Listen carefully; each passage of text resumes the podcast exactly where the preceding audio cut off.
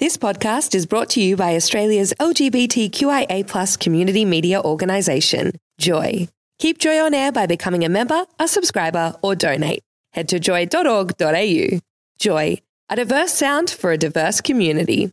Five, four, three, two, one. Geeks Out. Our go.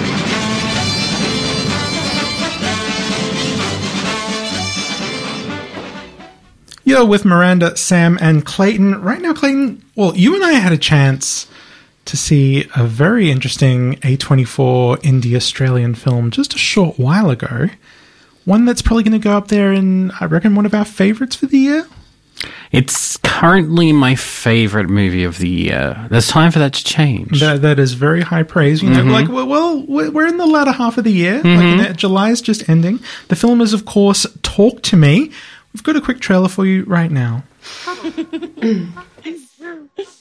you seen the group chat? You're doing it again tonight. No. Please. It's my mom's remembrance day. I just want to forget about it.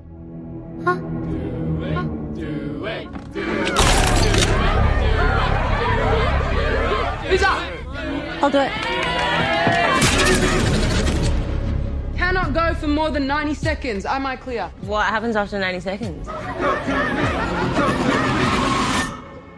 Don't want to stay.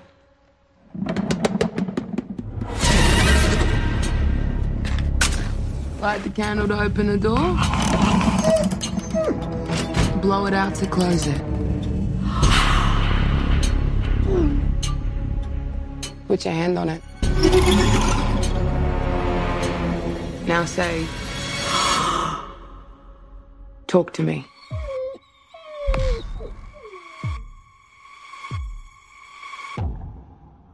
Talk to me.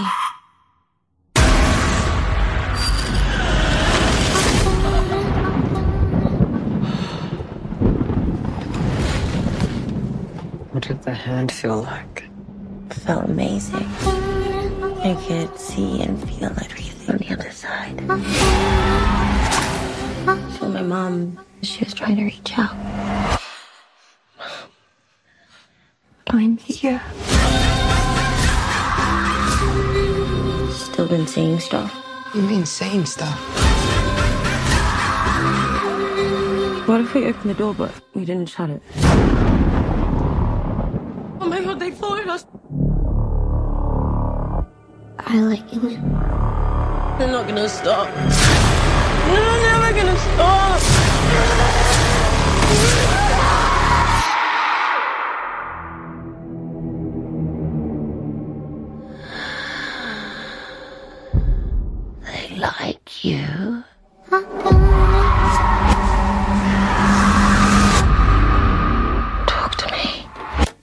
From the humble local scene to the biggest of mainstream gaming, Checkpoint is here to give you. Again, Clayton. you yeah, know, just yeah. doing great. I was so I was so engrossed in the trailer that I uh, forgot to actually. You know, yeah, broke broke the tone a little bit there. Mhm, yeah. Uh, this might actually be a good chance to uh, um, uh, we got a quick shout out from Tamsin right now, Mm-hmm. who's, who's currently overseas. She will be back in August, but she says, Hello, loved, loved, loved your Barbie review. Can't wait to see Barbie. Waiting till family and holiday are done. Great review. Want to go. I mean, of course, you know, Tamsin's all like, I think Tamsin might be more Barbie than the rest of us put together. yeah, quite possibly. I- I, I, feel like she'd have a lot of pink. Definitely. Yeah. Now, we are talking about Talk to Me Yes, uh, from directors Danny and Michael Philippou. Is that how it's pronounced? I think so. Uh, and stars Sophie Wilde, Joe Bird, Miranda Otto, and Zoe Terakes. The film, f- um, following the death of her mother, Mia begins playing an unusual party, uh, party game. Someone holds the embalmed hand of a medium and utters the words, Talk to me, bringing forth a spirit. Three more words and the player ups the ante. The, play, play, the game is scary and a thrill ride. Just don't let it go past 90 seconds because the dead might just want to stick around and talk longer. dun, dun, dun. Uh, okay, Sorry, can you was- say that again, Sam?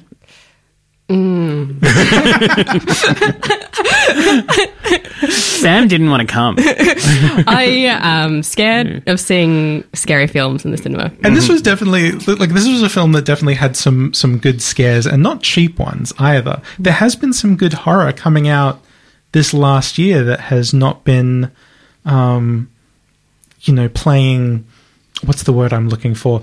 The De- jump. Yeah, definitely not leaning on the jump scares or the cat scares and definitely not, you know, making it a cheap thrill. It's actual scary, uncomfortable horror. And this definitely is one of those films. This kind of twists your insides as it's kind of happening. Um, it does use gore, violence more than gore, actually, um, very effectively. Um, it's not that I'm a big fan of violence necessarily, but in a horror film, it's a different sort of kettle. Um, and this film uses it so well to get you squirming in your seat. Um, the whole thing is a creepy joyride. I think you know it's one of those things that hits really close to home as well. Now, uh, Clayton, you're an atheist, I believe, I am. and I'm agnostic. Uh, like I'm just agnostic, um, but you know I'm also a skeptic of the supernatural. But still, you know there is that primal superstitious part of me that if you did introduce an embalmed hand cased in ceramic to me at a party to talk to the dead, I would just be like, nope. I'm out of here, not taking that risk. I'm not going to try it.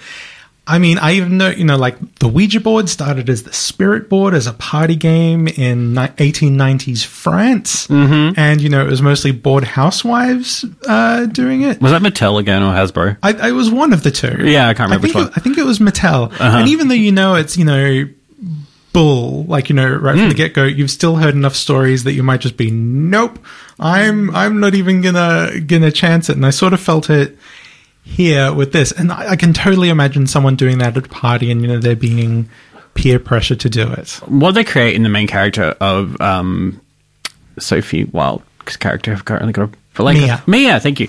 Uh, they create uh, this need for her to connect to the spirit world through the loss of her mother, and, and that's what really sort of gets her into the game, sort of initially, and it just all goes beautifully wrong.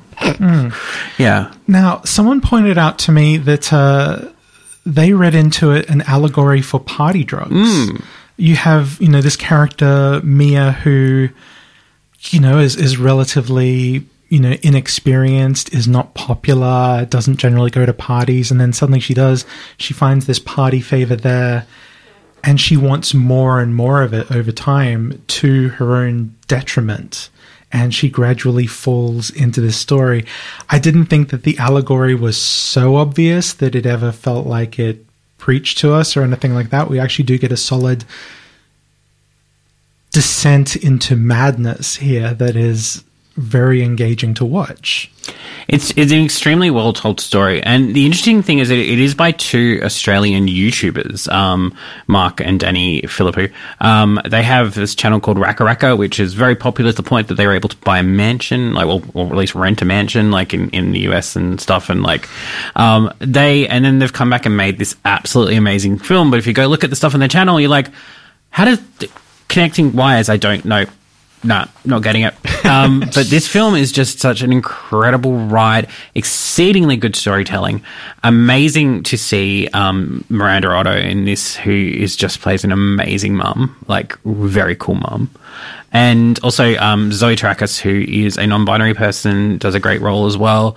Um, kind of a backup character, but still uh, definitely a very important character to the story. Well, you know, the other thing that stands out to me about this is I usually don't enjoy Australian cinema for the most part, but this is this is just it's very different to what you might feel like the usual Australian film might be. Uh, maybe because it does borrow a few other international flavors as well, but um, I didn't feel like I was watching a trademark Australian film, whatever. And it was, you know, much more. I think maybe because Australian horror is a bit different to other genre than than we generally produce. I think this is going to have a lot of comparison to the Babadook, um, and rightfully so.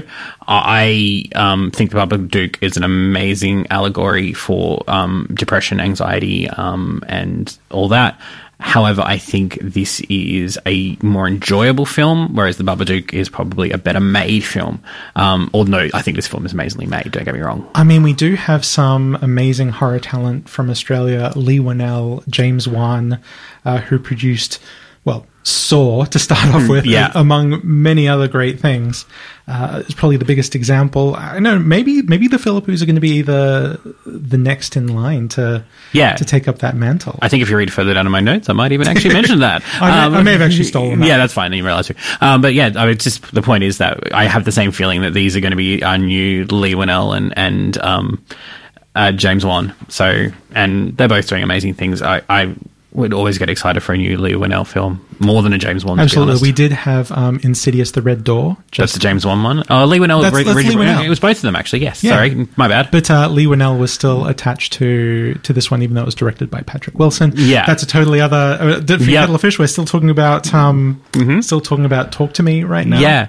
Um, I think if you are a horror fan, you are absolutely going to love this. Um, and if you're not a horror fan, if you can handle a horror film, you're going to enjoy it. If you're a person who is maybe a little more timid, probably not. Just trigger warning that you're probably going to want to leave the cinema pretty quick. yeah. There, there are some very visceral moments Mm-hmm. in this, uh, but you know, it's also I know we we mentioned up the top. You know, A twenty four are producing some really great stuff. This is an A twenty four film, and you know, I, I think we know we're we're expecting a certain amount of pedigree every time there is. Yeah, and we're getting it. And we are absolutely getting it. We definitely got it this time.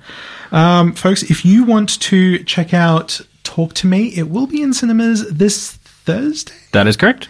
Yeah, the 27th is when it comes out and highly recommend it if you love if you love some very visceral horror. Forgive that it's Australian as well.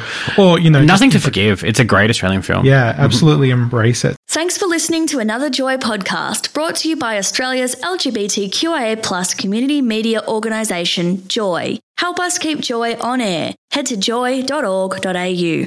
Joy, a diverse sound for a diverse community.